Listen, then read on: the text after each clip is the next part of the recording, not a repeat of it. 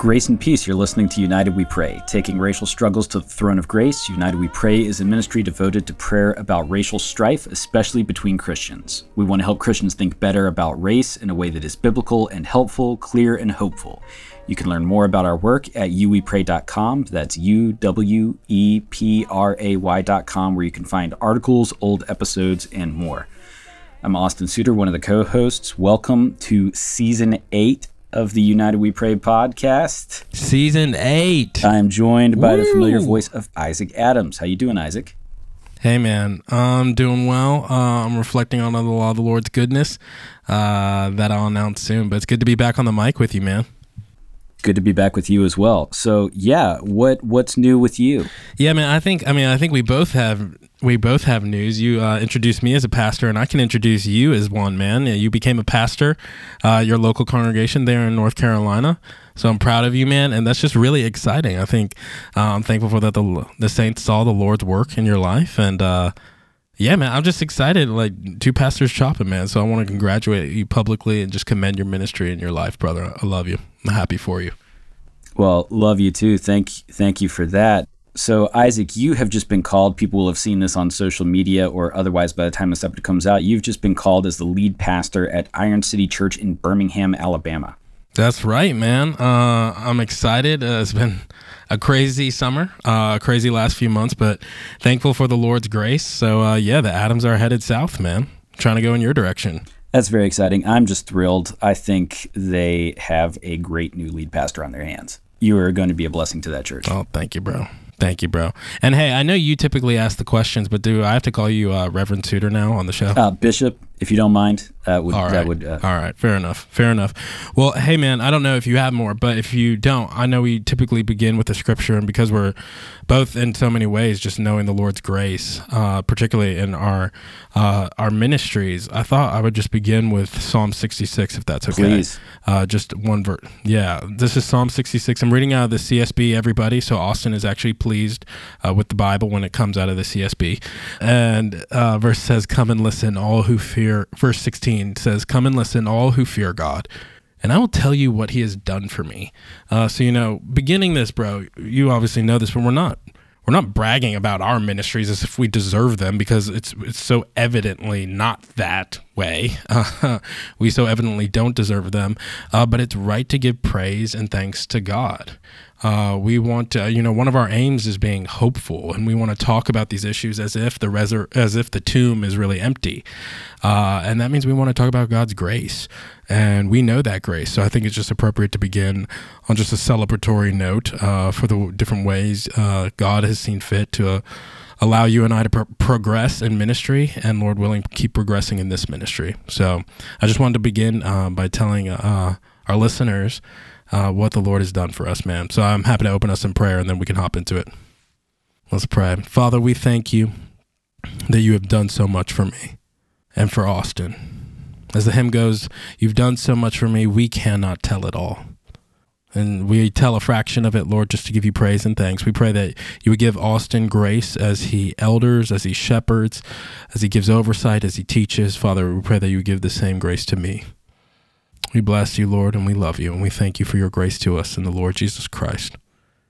Pray that you would help us to start our ministries well and finish them well by your grace.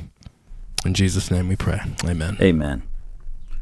Well, Isaac, thank you for that. It's just these days, especially, I think we need to work harder to be joyful and grateful. So thank you for pointing us back to that in the Word. Yes. Well, to start us off here on season eight, we wanted to do something a little bit different. And so we sent out on social media and to our email list a uh, survey or questionnaire of just an opportunity for you, our listeners, to ask us questions or things you wanted to hear us talk about. Not as if we have all the answers, but with many counselors, there is wisdom. So we wanted to Amen. open the floor. And I want to start with a really important one here, Isaac. Uh, this is from a, a reader. Alex Caruso, yay or nay? Oh, I love our readers. Uh, yay. I love Alex Caruso. I don't know how they know that, but um, you know, he got traded to the Bulls, but he's just this like white chocolate dude on the Lakers, just dunking on everybody. I mean, go watch his highlights. He's like a really impressive player. Uh, and I, yeah, I just, I just like the kind of under the radar cats who just like, yeah, he just catches one off the baseline and he do can hop out of the gym. So, yay. Happy for him. Happy he's a champion. I'm sure he'll do good things in Chicago. I always appreciate players who are sort of paradigm busting. And if you saw Alex Caruso Yeah. on the street, you would think he was an accountant, you know, with, with, Yeah, that's right. Like, and dude is just ahead. crazy athletic. Yeah, like he was he was I think ESPN did some little thing on him where like he walked into a restaurant and like no one turned around. Like they just oh there's that, you know, tall skinny white guy. But um yeah, man, he's like balding and all this, but he's he's he's a beast. So He really is. yay, Alex Caruso. I'll, I'll second that. Okay, moving on.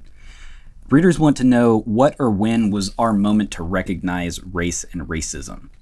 Oh, that's a good question. You want to take that one first, man?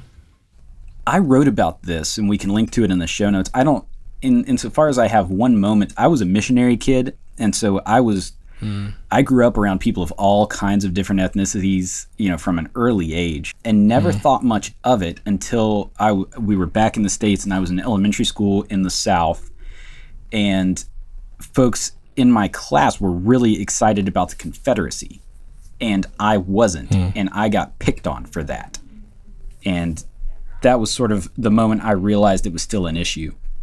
Yeah, man. I mean, I um, and for our listeners, this comes from we have this series called "When I Recognize Race," which just kind of talks about the tipping point when people realize these issues and how they matter and how they affect life, race and racism. Uh, it's just a. fr- I mean, Austin, how many do we have in this series? Like fifteen. Like Yeah, a it's, bunch. It's a really fruitful series. Uh, a bunch of folks from different ethnicities. I mean, I think for me, I in so many ways, I think I'm sure I recognized it early on in childhood, but when I really felt it was I remember going from like fourth to fifth grade, and I went to a pretty diverse school. And in fourth grade, everyone was good, and in fifth grade, it was like we weren't.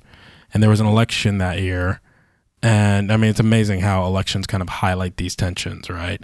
Uh, and I remember there was just dividing lines and they were they were clear between like the black kids hanging out with the black kids the white kids hanging out with the white kids i remember feeling caught in the middle of that man um and so that that would be my answer It's it's so interesting that we both pointed to being around the same age. I think mine was third grade and yours was fourth and fifth. Like, Yeah. this stuff hits people early. yeah and interactions at school i mean Yeah. it's just it's interesting So the next question is in what areas related to race, racism, and racial struggles have you become more encouraged or optimistic in the last year? Conversely, what has made us more discouraged or pessimistic? That's a good question.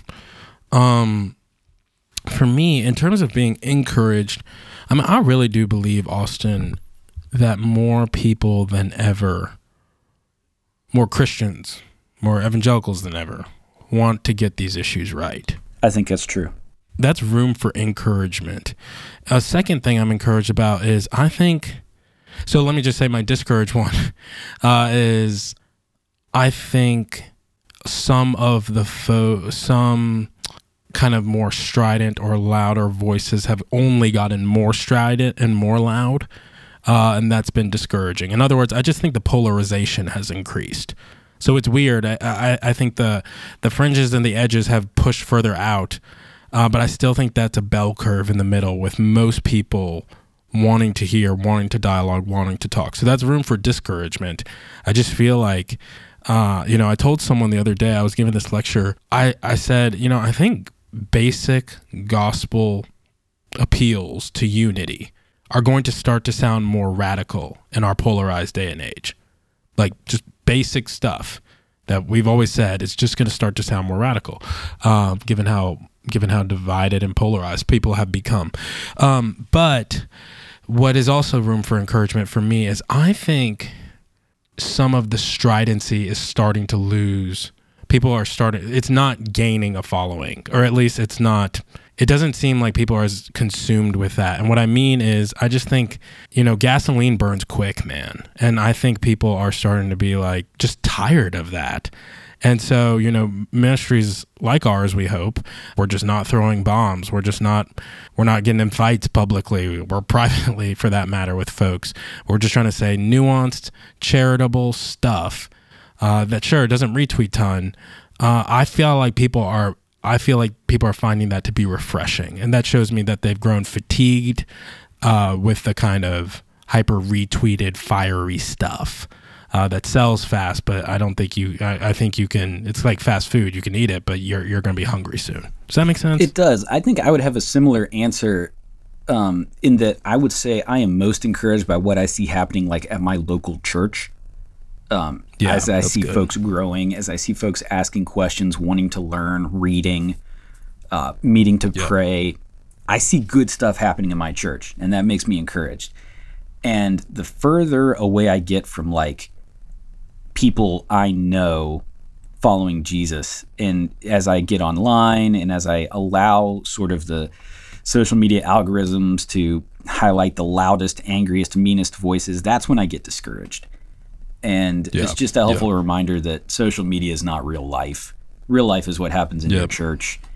And yep. these problems, you know, exist, but they are not bigger than God. They are not bigger than the Holy Spirit and his ability to work unity in his people. So, you know, if you if you live online, I'm quite sure you will be discouraged. Um, yeah. And I want to be careful right. that you know not everyone has an encouraging church experience. And I hate that for folks.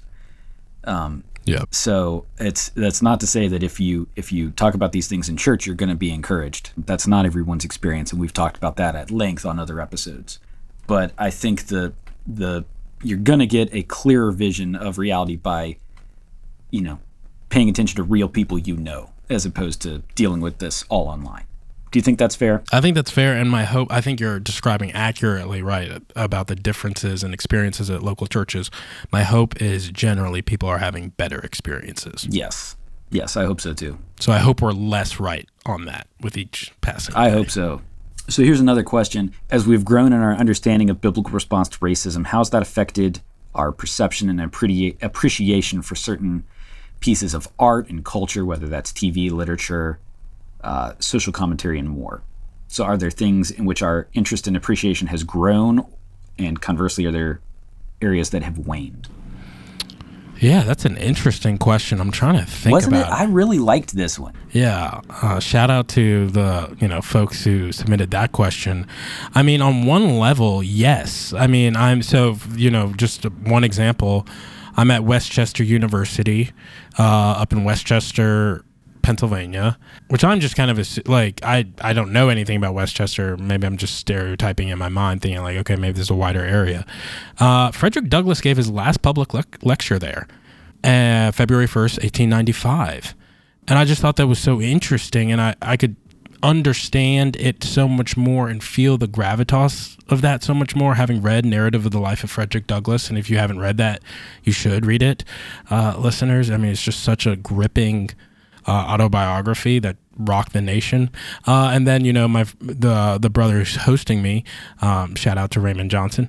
Uh, he takes me in one of these buildings and he shows me this kind of cove section of this building that they're like really certain, pretty certain at least, was a stop on the Underground Railroad. And I'm oh, like, wow. I'm standing there with this white pastor who is, you know, this is my first time really hanging out with Raymond. So we we were always brothers, but we went from friend to now brothers and friends.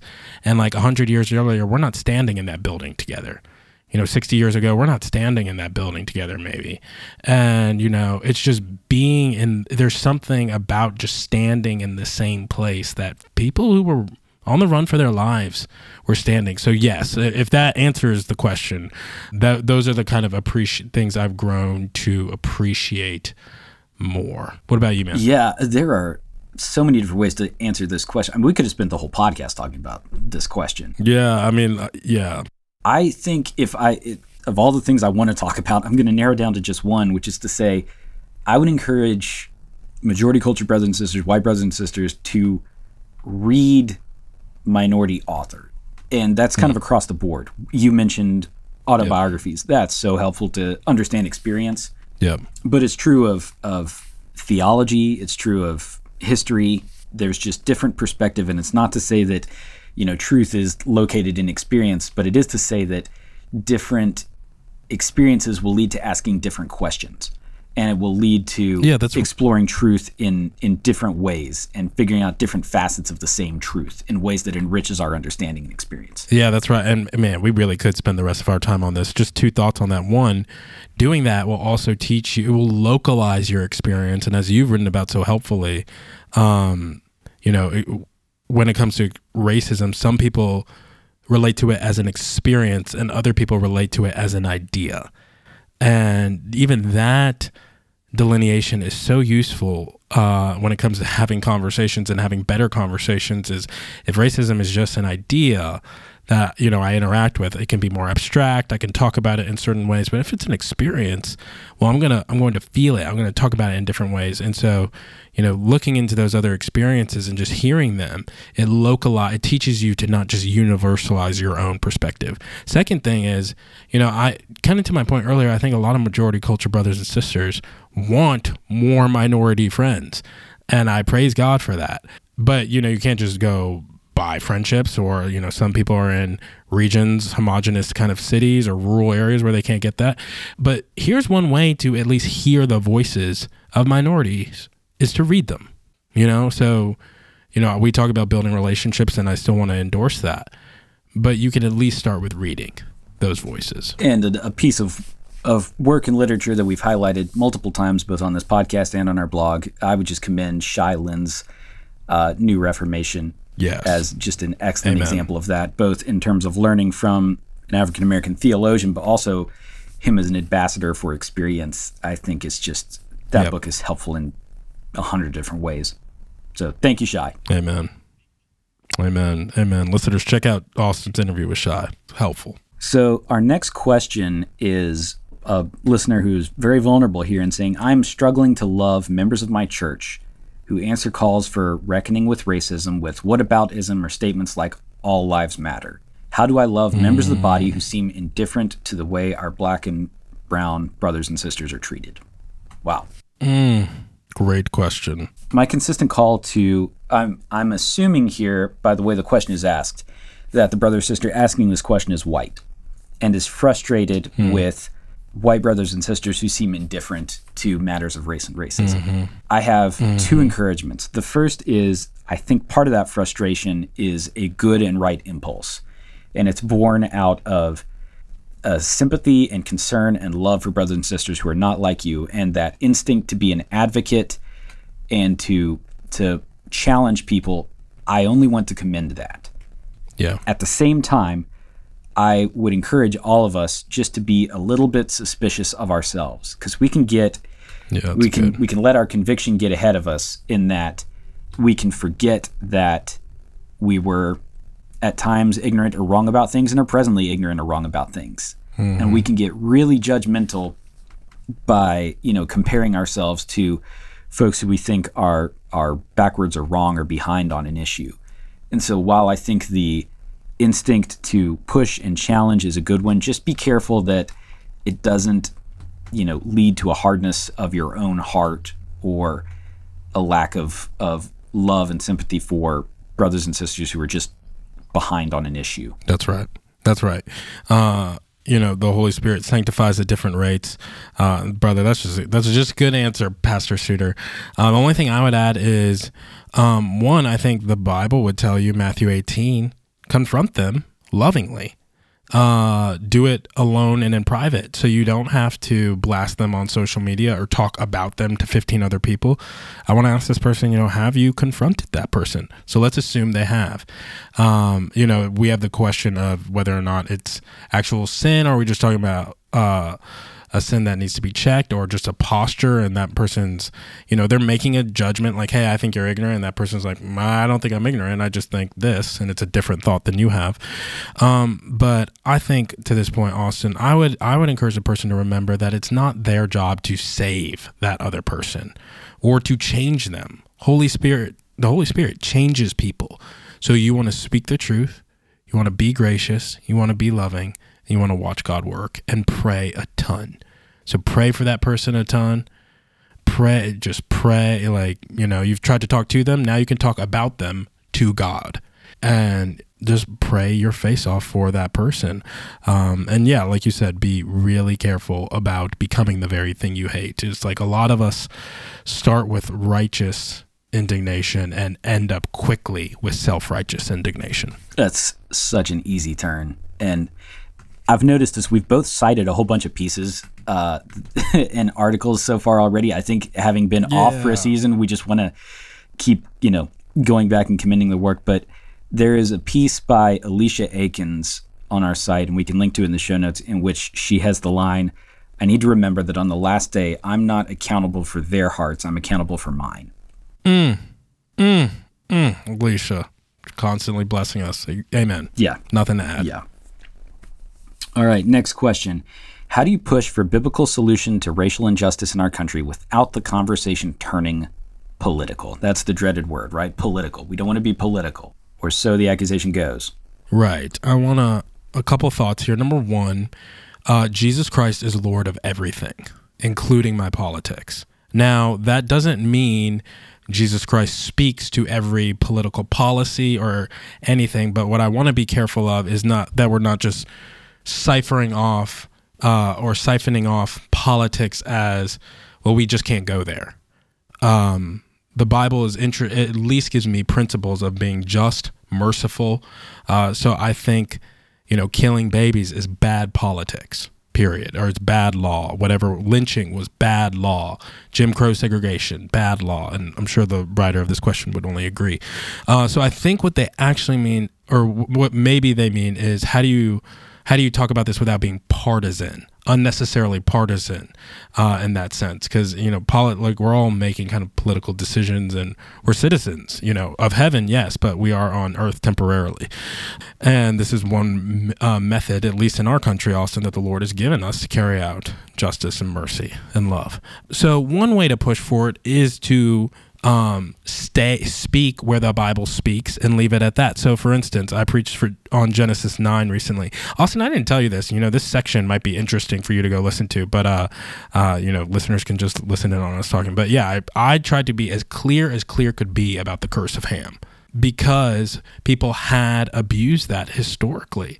uh, when I so I'm preaching Genesis nine, and so I yeah, I think I threw a hammer down on it because I want our people to know the history.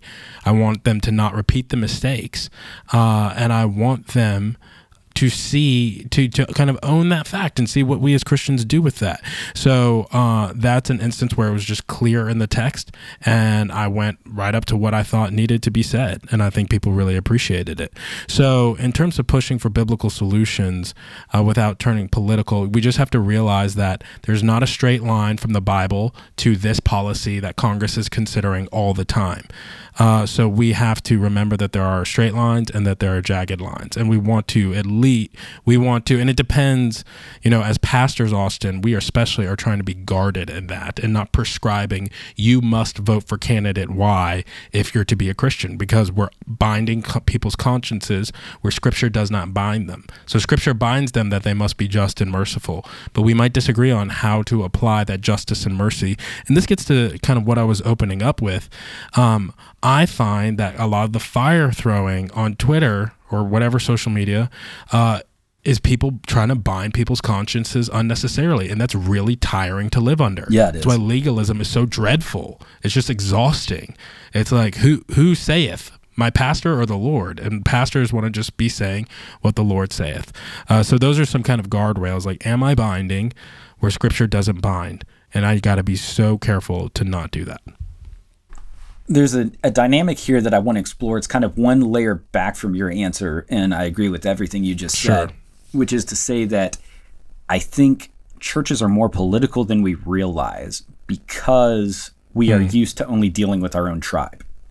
Mm. So if you walked into a, you know, representative white evangelical church, it would not be surprising to hear a stirring sanctity of life Sunday sermon about abortion and for that to be a fairly political yeah. sermon in its nature. And that doesn't necessarily strike those congregants as political because they're used to that political issue being sort of subsumed under just their broader discipleship, right? They yeah. understand rightly yeah. that that issue, while it is a political issue, is also an issue that Christians need to care about. Yep. So they don't think of that. That doesn't raise the you're being political alarm. Whereas if you walked into an historic black church, you might hear a sermon on voting rights. That might be something that the pastors are talking about. And to the extent that they are, they're talking about a biblical issue of justice and the law being applied equally to all members of the congregation. If that same church were to be held in the white church, it would come across differently and vice versa. And so what you have is that when a church increases in its diversity, it also increases in terms of how the members will butt up against each other's political preferences. And mm-hmm. that is not necessarily a bad thing unless they're binding each other's consciences. It's also an opportunity to yeah. learn, an opportunity to realize, oh, hey, maybe I'm overreaching here in terms of applying my politics as being normal for all Christians. And maybe it's an opportunity to, to back off of that a little bit. Yeah. Yeah, yeah, I think I think that's helpful, brother. Um, one additional thing I throw in on this is, I mean, man, some of these I feel like we could just take and have whole episodes. Um, you have to you have to clarify what solutions are, right? So I was talking, you know, someone asked me, you know, what's the solution? I'm like, man, the solution is people loving one another. And I know that sounds vague, and I know people want more than that, you know, whether it be reparations or whatever it might be. And I'm not, you know, people can have that conversation. That's a good conversation to have.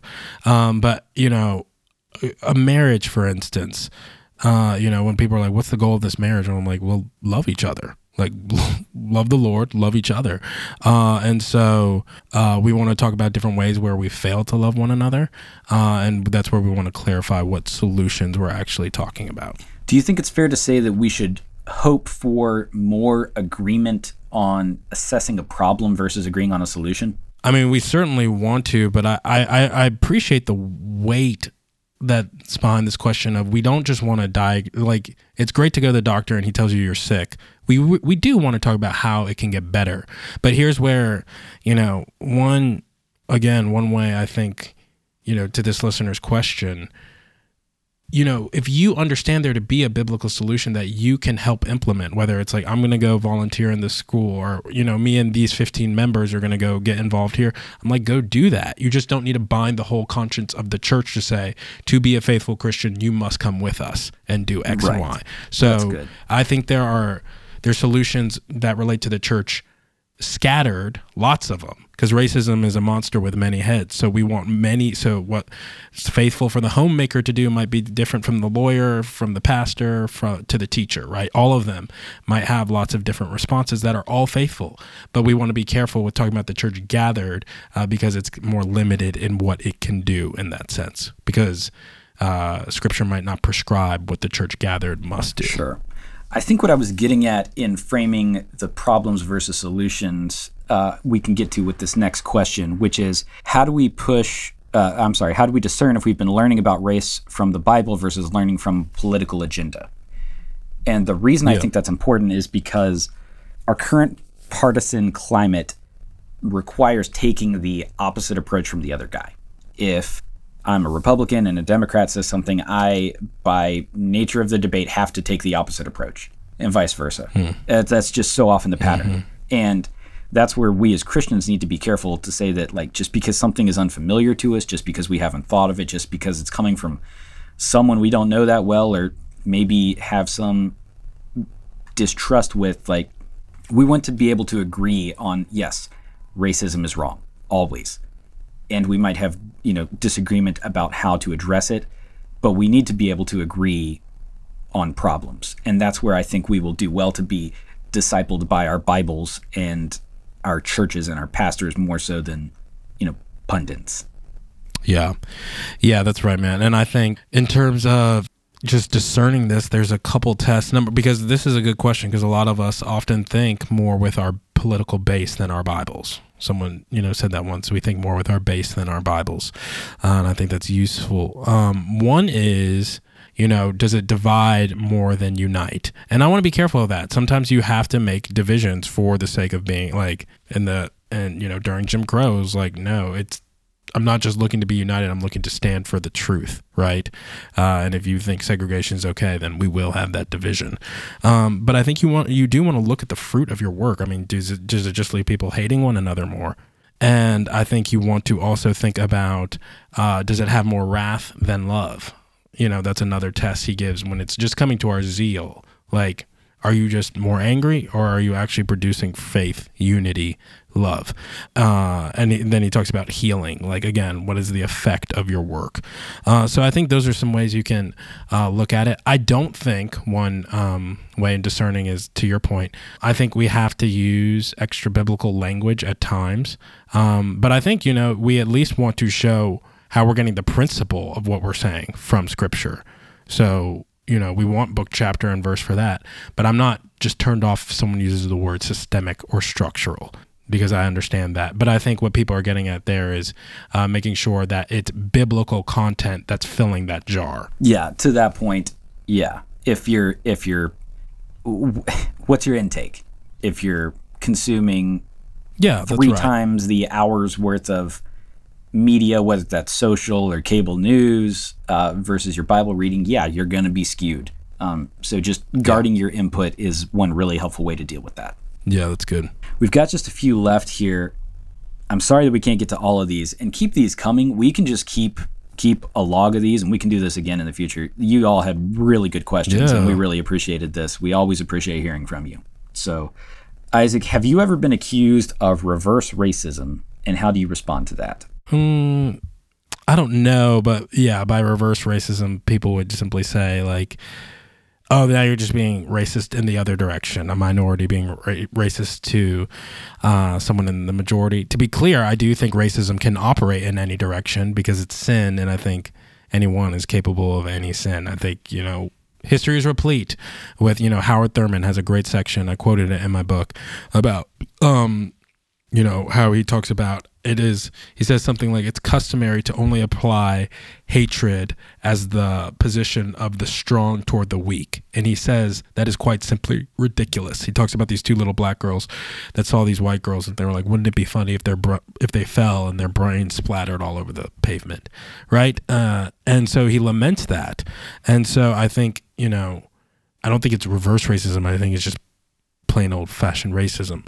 Um, so uh, yeah have i ever been accused of it no, I do think there's this, this man. We would have to dive into this one. I do think there's asymmetry historically. So I don't think, for instance, Black History Month is reverse racism. I think Black History Month uh, exists because uh, for so long history had been in you know whether school books or textbooks or whatever, it had excluded black people from the history. So this is a concerted effort to to kind of bring some level uh, of balance or um, at least focus uh, to these voices that have been marginalized. I think what you're getting at there is the question of partiality.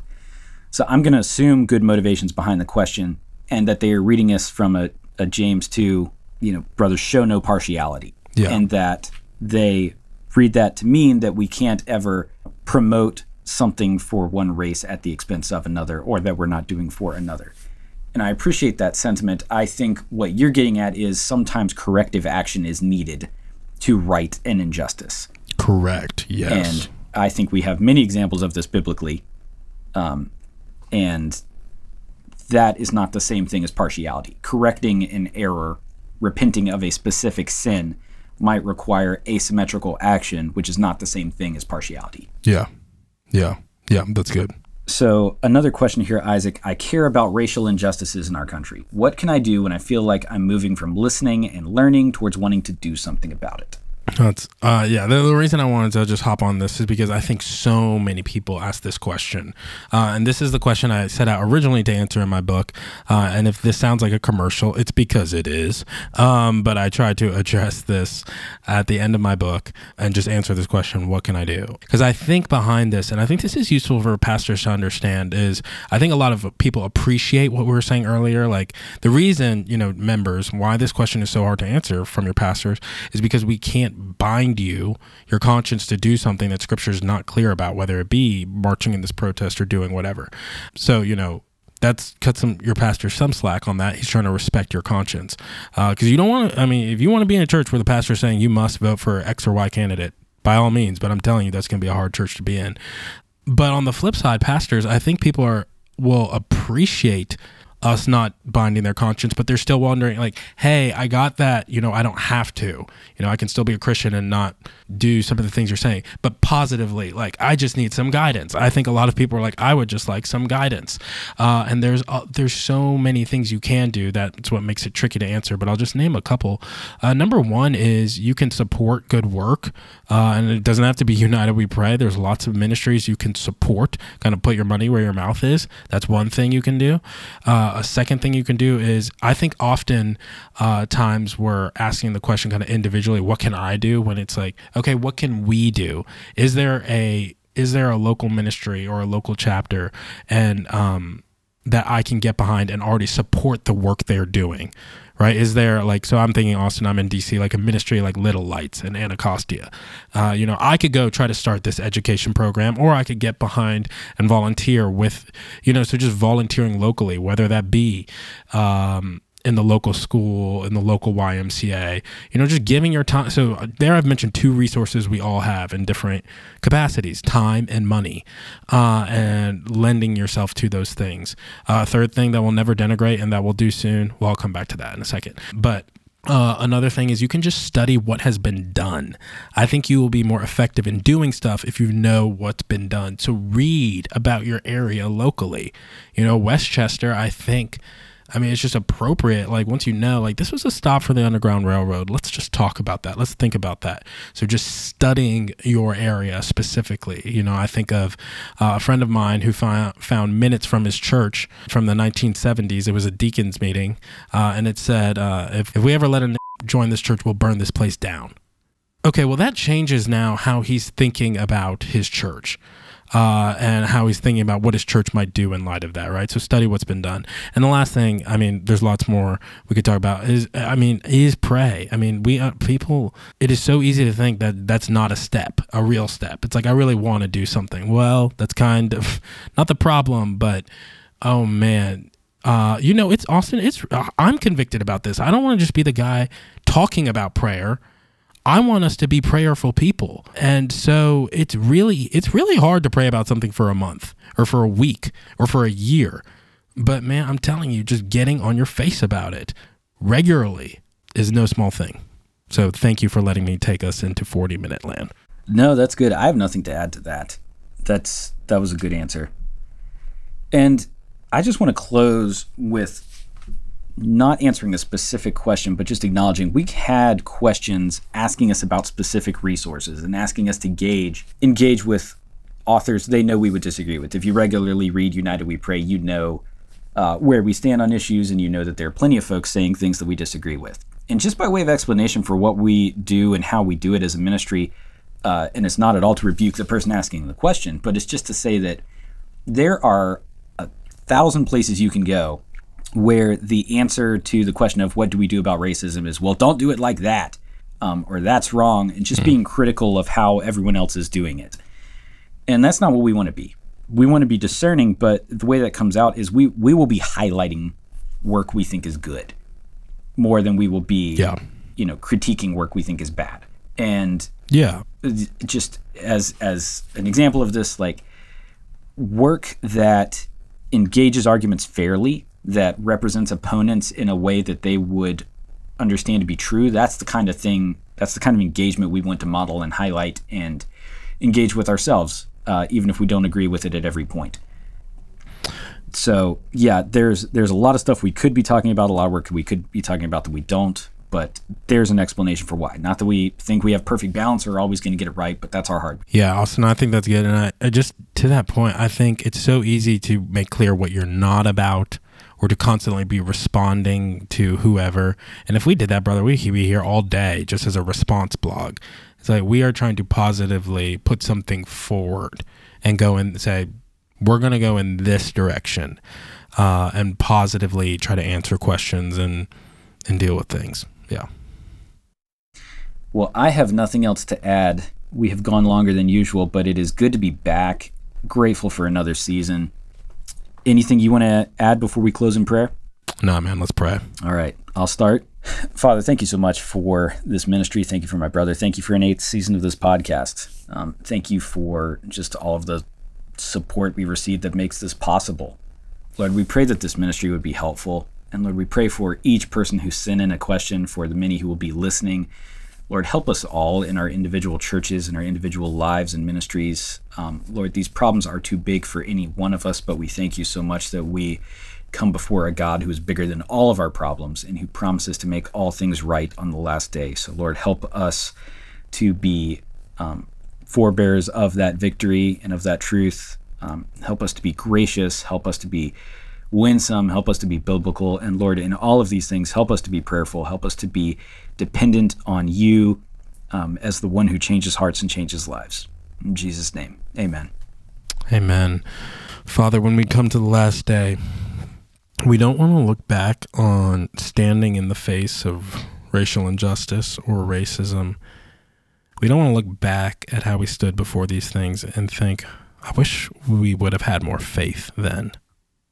I wish we would have, I wish I would have believed God more, leaned on Him more, trusted Him more.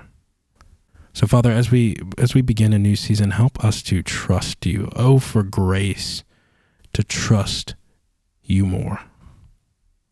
We ask for that grace. We ask for racism to end. We ask for Jesus to come back. We ask for racists to get saved. We ask for the effects of segregation and of lynchings and of whatever structural injustices there have been or still are that we can't see easily. Lord, we ask for that to come under the light of your word and the light of truth and for justice to be done. Father, we ask for ourselves to be merciful and just, citizens of heaven temporary citizens of earth. Help us to love you and to love our neighbor, we pray. In Jesus' name. Amen. Amen. Well, brother, thank you for the time. It's great to be back. Brother, good to be with you. Friends, thank you so much for joining us. We mentioned a bunch of resources. We'll have those in the show notes. Uh, but otherwise, you can check out uh, our work at uwepray.com. That's uwepray.com. Grace and peace.